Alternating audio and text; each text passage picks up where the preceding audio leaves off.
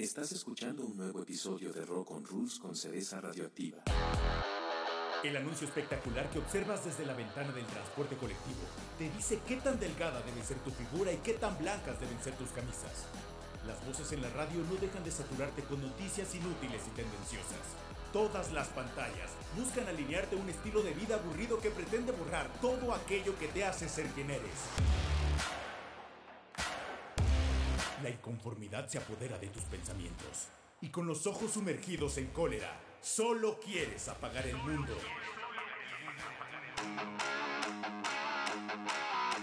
Mientras haya personas inconformes y sin una verdadera forma de soltar toda esa furia, el rock siempre vivirá.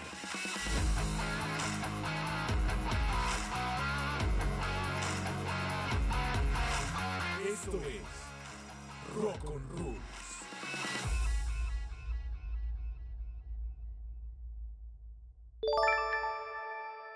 Advertencia. Este episodio contiene información musical relacionada con estrenos, noticias y conciertos. Los comentarios y recomendaciones que se hacen en este podcast son a título personal a manera de resistencia, como un intento para preservar el rock en una época donde géneros como el rap, el trap y el reggaetón encabezan las listas musicales. El rock no está muerto, pero necesita ser escuchado. Bienvenidas y bienvenidos, los saludo una vez más desde Ciudad de México. Llegamos a los 70 episodios. Para mí esto es algo increíble porque lo que comenzó como un pasatiempo pandémico ha ido tomando más forma. Hemos tenido muchos cambios, se ha unido más gente a escuchar este podcast y eso me pone muy contenta. Gracias a ustedes hago eh, con Rock on Rules lo que más me gusta, escuchar música, chismear sobre ella, investigar e ilustrar. Eh, recibí muchos comentarios sobre el episodio pasado donde les hablaba de John Lydon y los Ex Pistols. Muchas gracias. Me da gusto saber que les agradó este episodio y también el cambio radical que tuvo este podcast. Eh, ya veremos poco a poco que vamos a ir avanzando y evolucionando en este programa. También por allí me preguntaron si no iba a hablar de otros músicos que no fueran precisamente del rock, pero que han marcado en cierta manera la historia de la música. Y pues yo solamente les diré que ustedes propongan y por aquí estaremos de vez en vez seleccionando alguno para comentarlo en uno de los episodios de Rock on Rules.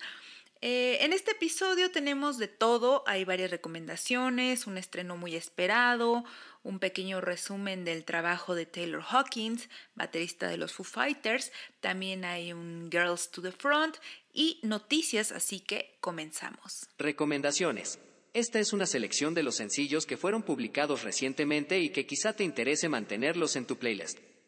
Pues iniciamos con los Red Hot Chili Peppers. Ellos lanzaron Not the One, un nuevo sencillo con el que promocionan su nuevo disco Unlimited Love. Eh, esta canción es súper suave, que bien pudiera tener un ritmo un poco reggaetoso, pero todavía es mucho más lento.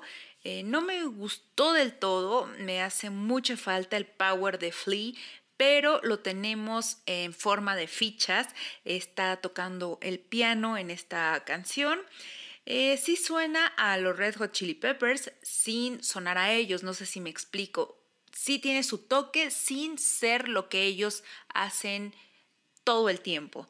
Em, si no conociera la banda o la voz de Anthony, les diría que es una canción hecha para Coldplay, por así decirlo, porque la letra es mil veces mejor, pero el sonidito que tiene me es muy parecido. No quisiera meterme en líos con Coldplay, es una banda que en lo personal a mí no me gusta, pero tiene muchísimos fans. Em, por otro lado, estamos a la espera para que podamos escuchar completo este disco, que tendrá 17 canciones, del cual el productor es Rick Rubin y marca el regreso a los estudios de grabación de John Frusciante, así que vamos a escuchar un poquito de esta canción que se llama Not the One de los Red Hot Chili Peppers.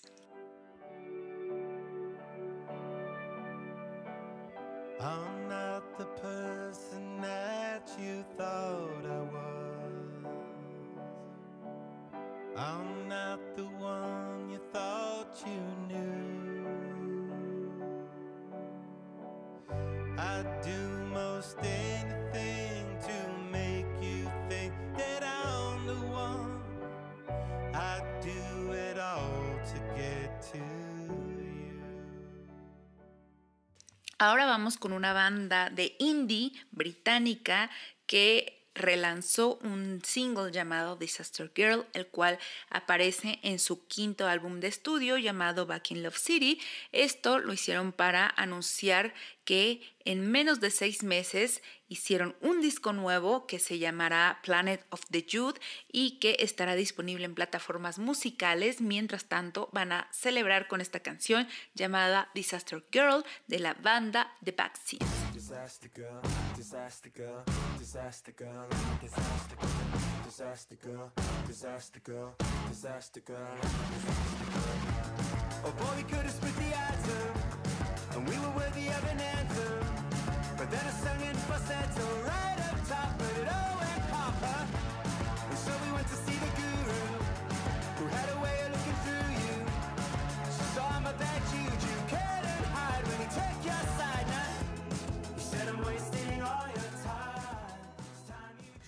you Skid Row está de vuelta, esta agrupación de New Jersey a la que perteneció Sebastian Bach y que está activa desde hace más de 35 años, acaba de lanzar The Gang Soul Here.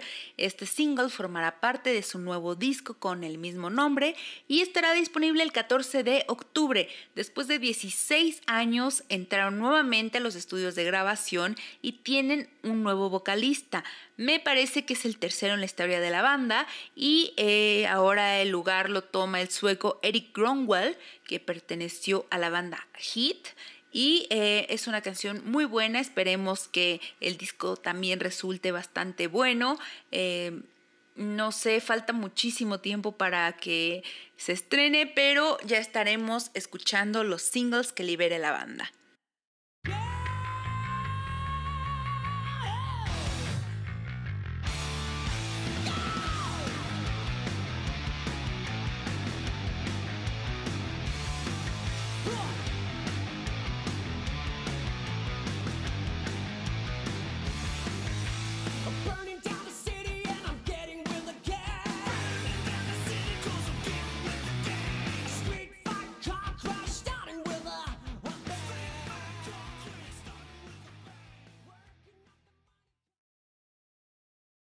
Vámonos con otra banda británica, pero esta es de rock alternativo. Ellos se llaman The Amazons y lanzaron Blood Rush. Es un single con el que promueven su tercer disco de estudio llamado How Will I Know If Heaven Will Find Me.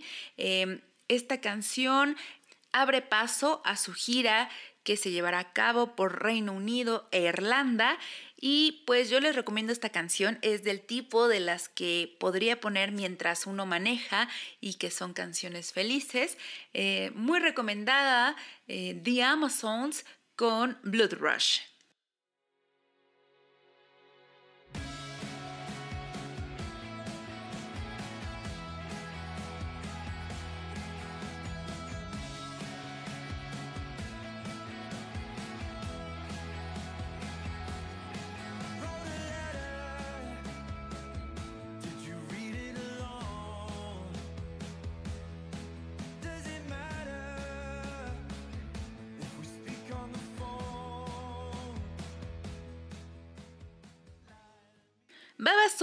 Lanzó un nuevo single llamado Bye Bye. Es una canción electrobailable, por llamarla así, y habla de un personaje que se niega a las relaciones amorosas o a las relaciones formales, aunque él se pronuncia como un ser romántico, pero no lo presionen porque solamente le interesa lo material. Eh, la verdad, cuando me enteré que estaban posteando en redes sociales imágenes que decían bye bye, bye bye tour, me estresó mucho porque pensé que se estaba retirando la banda. Nunca pensé o nunca imaginé que iba a ser un single llamado así. Eh, pero la semana pasada, me parece que por el miércoles o jueves, quizá el viernes, eh, lanzaron este single, el cual eh, es muy bailable, pero eh, no deja de tener esas letras que te ponen a pensar y que Adrián tiene una especialidad en, en que su música transmita no solamente un buen sonido, sino que te ponga a meditar en tu vida y en lo que estás haciendo. pues lanzaron esta canción Bye Bye, tiene un video con una animación interesante, pueden verla en YouTube, eh, pueden escuchar esta canción en plataformas y estaremos al pendiente si esto corresponde a un nuevo disco o solamente es un sencillo suelto. Eh, al parecer lo grabaron o lo crearon en el 2020, que es parte de la pandemia, y recién lo lanzan no tenemos alguna pista para que sea, ojalá sea un nuevo disco, así que estaremos al pendiente de lo que suceda con Babasónicos.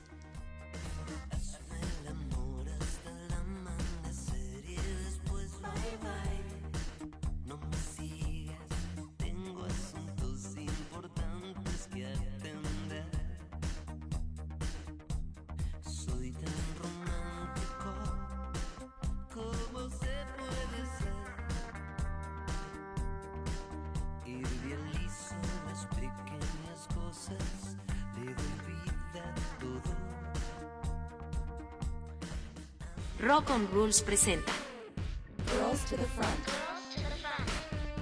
Proyectos musicales conformados por mujeres.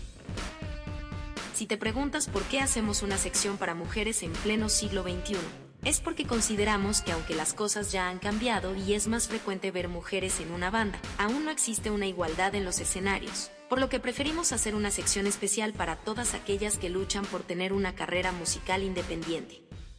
Esta semana en el Girls to the Front tenemos un proyecto llamado Dorothy. Eh, al parecer es una banda de Estados Unidos, al menos eso es lo que creo yo. Eh, mm, estuve revisando sus redes sociales y si bien no dice meramente de dónde son, estuve espiando dónde son más escuchados, dónde tienen más conciertos y al parecer son de Texas. Eh, no estoy muy segura de esto, pero bueno, este proyecto corre a cargo de Dorothy Martin y está promocionando Black Sheep como parte de su tercer disco que se llamará Gift from the Holy Ghost y se estrena el 22 de abril. La canción está dedicada a sus fans, a los que considera parte de su familia y hay un video donde podemos ver a la vocalista en el escenario durante una gira. Eh, si les gusta el proyecto de Dorothy pueden apoyarla por medio de Patreon o Patreon o Patreon. Eh, por 4 dólares al mes comienza la suscripción y pueden ayudarla a que continúe haciendo su música.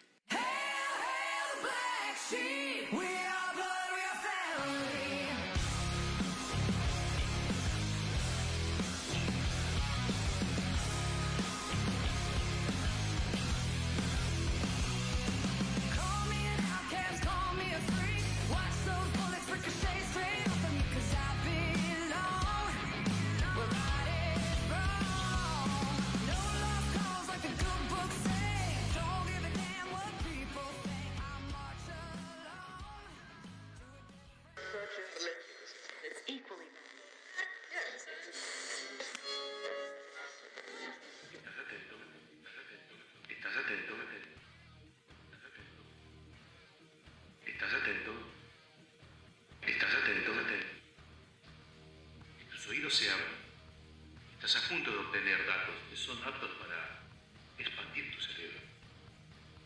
Lo que hagas con ellos es pura y exclusivamente tu responsabilidad. Esto es Rock and Rules, vida y obra de tus artistas. En Rock on Rules nos ponemos al día para saber qué es lo que están haciendo los músicos de nuestras bandas favoritas.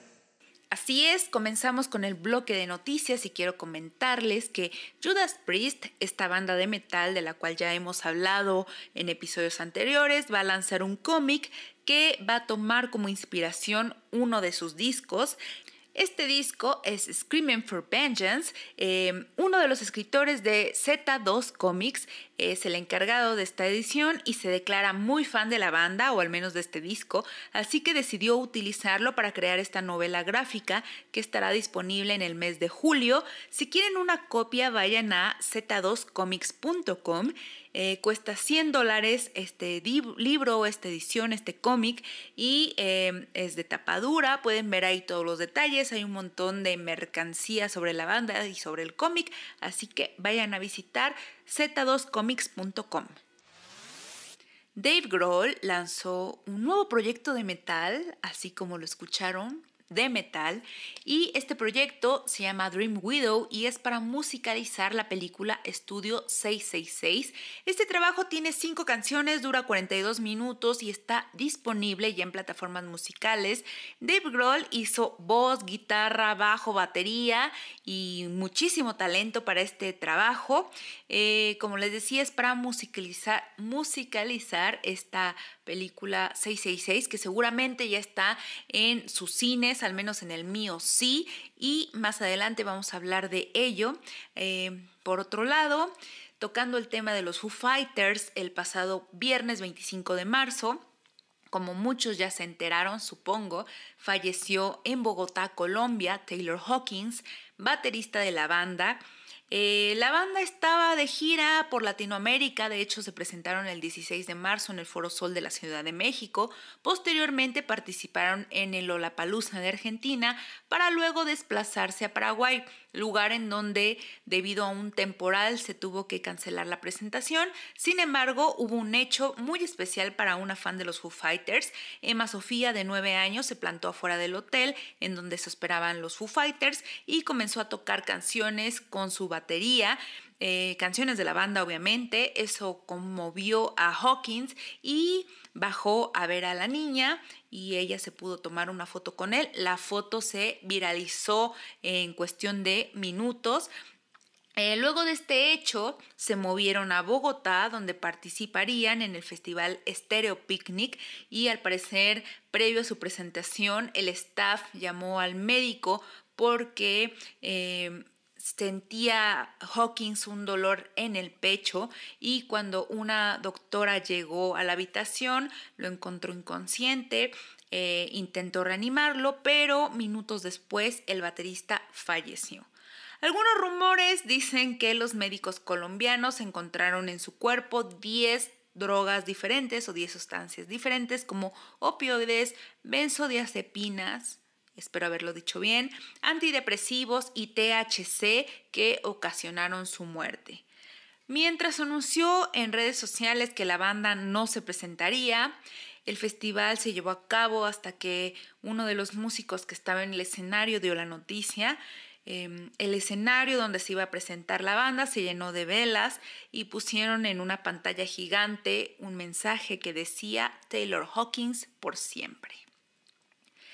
Haciendo un paréntesis con esta noticia de su lamentable muerte de Taylor, quiero comentarles que llevo bastante tiempo queriendo preparar un episodio sobre su vida de este hombre y He encontrado muy pocas cosas en internet, estuve buscando a ver si había algún libro, algún documental sobre él en específico, pero la verdad es que llevaba una vida bastante privada. En el episodio 67 les hice una pequeña semblanza de lo que había investigado y ahora encontré un poco más de cosas ya que ahora todos están hablando de, de Taylor Hawkins y eso es justamente lo que escucharemos a continuación. In Memoriam. Tomemos unos minutos para recordar a los músicos que ya no están con nosotros pero que su arte sigue trascendiendo. Taylor nació en Texas en el año de 1972 y estudió música en el conservatorio. Aprendió a tocar la guitarra, la batería y el piano, además de poseer una potente voz, la que es categorizada como tenor.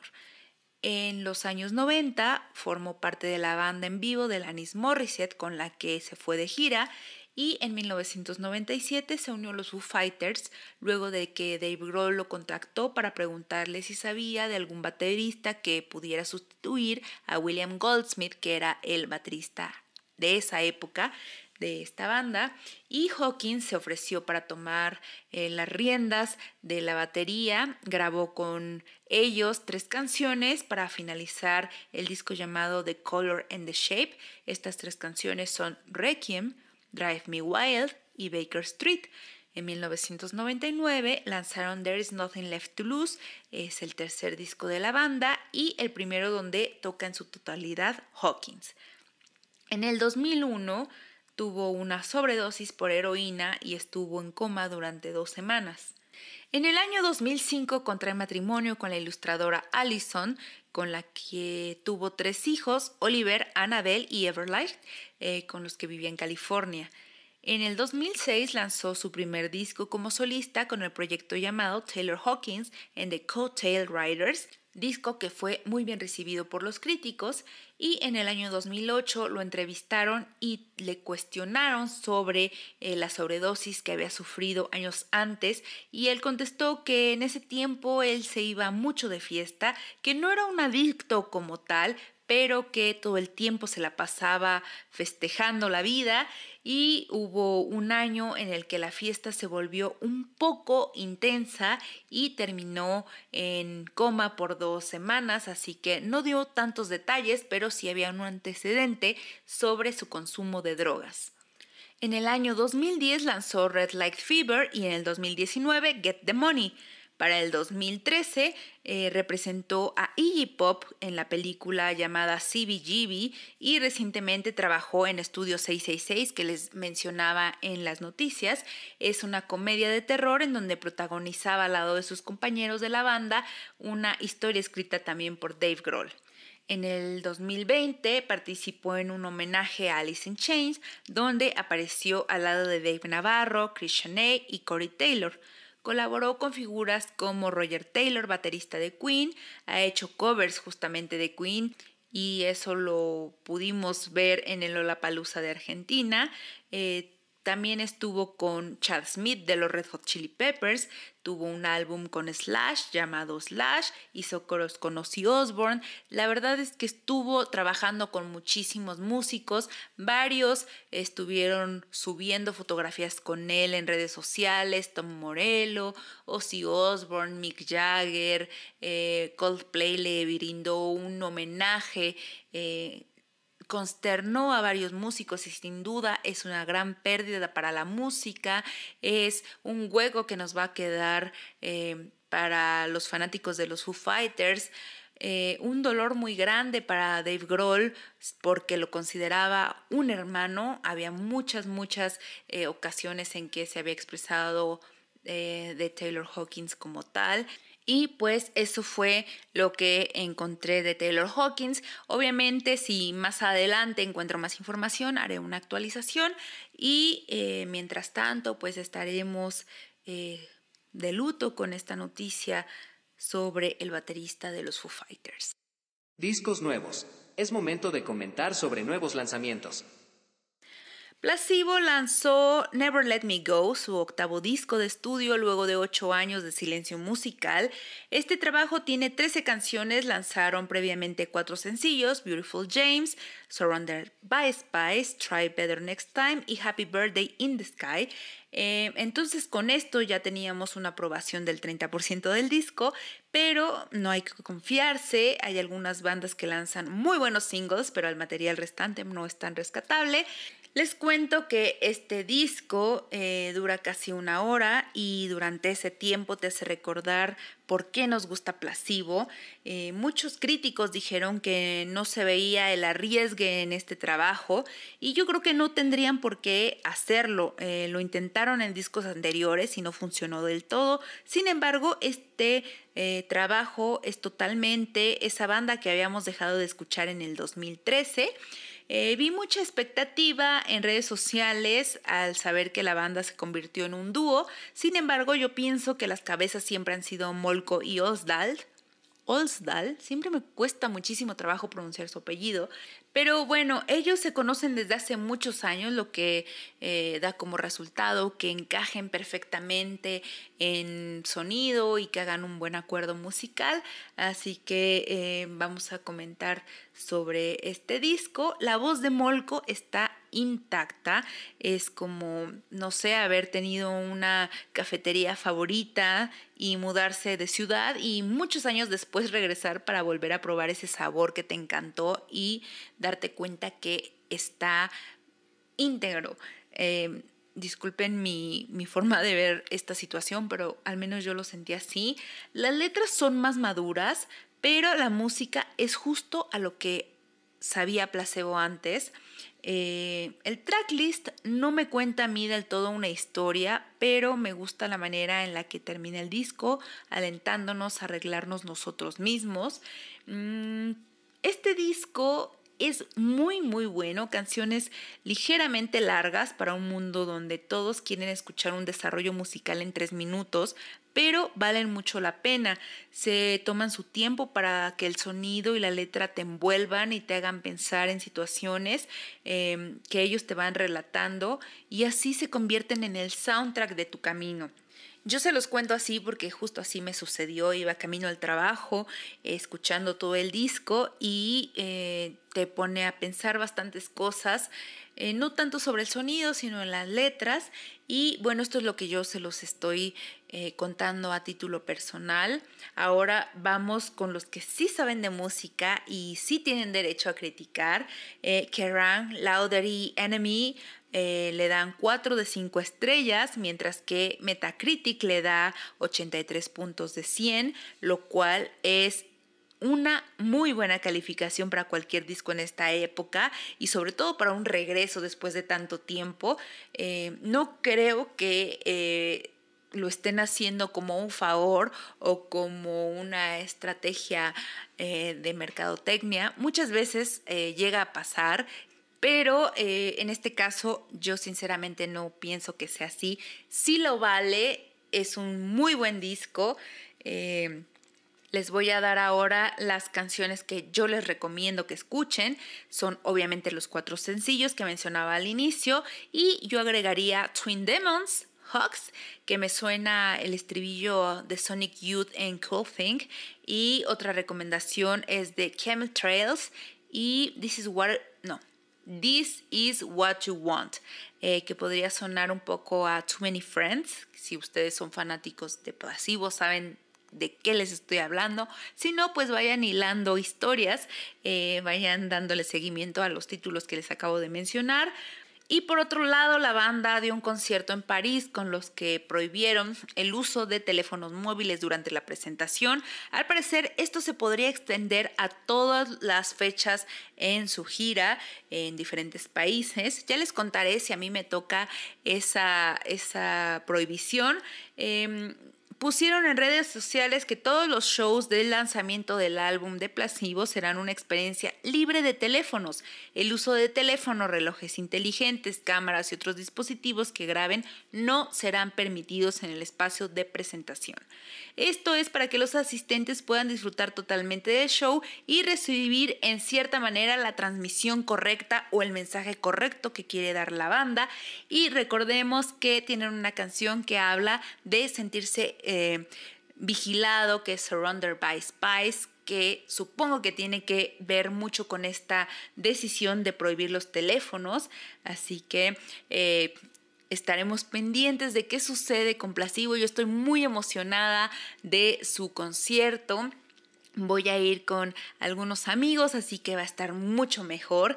Si quieren conocer sobre la historia de esta banda, pueden ir al episodio 62 de este podcast para saber cómo surgieron, cómo crearon algunas de sus canciones más conocidas y ponerse al tanto para que estén listos para ir al concierto.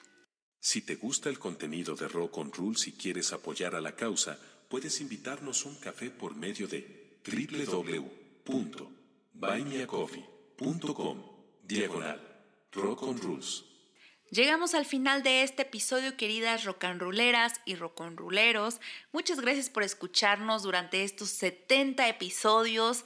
Eh, estaremos festejando toda la semana este gran número, al menos es un gran número para nosotros. Eh, gracias por escuchar, por compartir, por hacerme llegar sus comentarios. Ya les decía yo que teníamos de todo en este episodio. Eh, lamentablemente tuvimos que tocar la muerte de uno de los músicos eh, más conocidos en esta generación y pues así son las cosas. Me queda un recuerdo muy extraño sobre este episodio, no solamente porque es el número 70, ni porque es eh, la muerte de Taylor Hawking. He estado pasando bastantes cosas en, en estos eh, semanas, llamémoslo, y recientemente me acabo de, de enterar del fallecimiento de, alguien eh, muy cercano, un familiar, y este, mientras estaba grabando todo esto sentía mucha emoción eh, por compartir estos 70 episodios con ustedes, pero pues estaba haciendo esto y me llegó ese mensaje. Eh, pues nada, em, nunca está de más decirle a la gente que se cuide, que se proteja, que, que la quieren y cuídense también ustedes. Em, nos estaremos escuchando en próximos episodios. Esperemos que con mejores noticias. Afortunadamente tenemos un poco de balance en todo esto que les estoy diciendo. Y pues nada, eh, como cada episodio, yo soy Cereza Radioactiva, les mando muchos abrazos. Eh, hagan lo que les gusta hacer y no pierdan tiempo. Abrazos y muchos, muchos besos. Esto fue Rock on Rules con Cereza Radioactiva. Nos escuchamos en la próxima transmisión.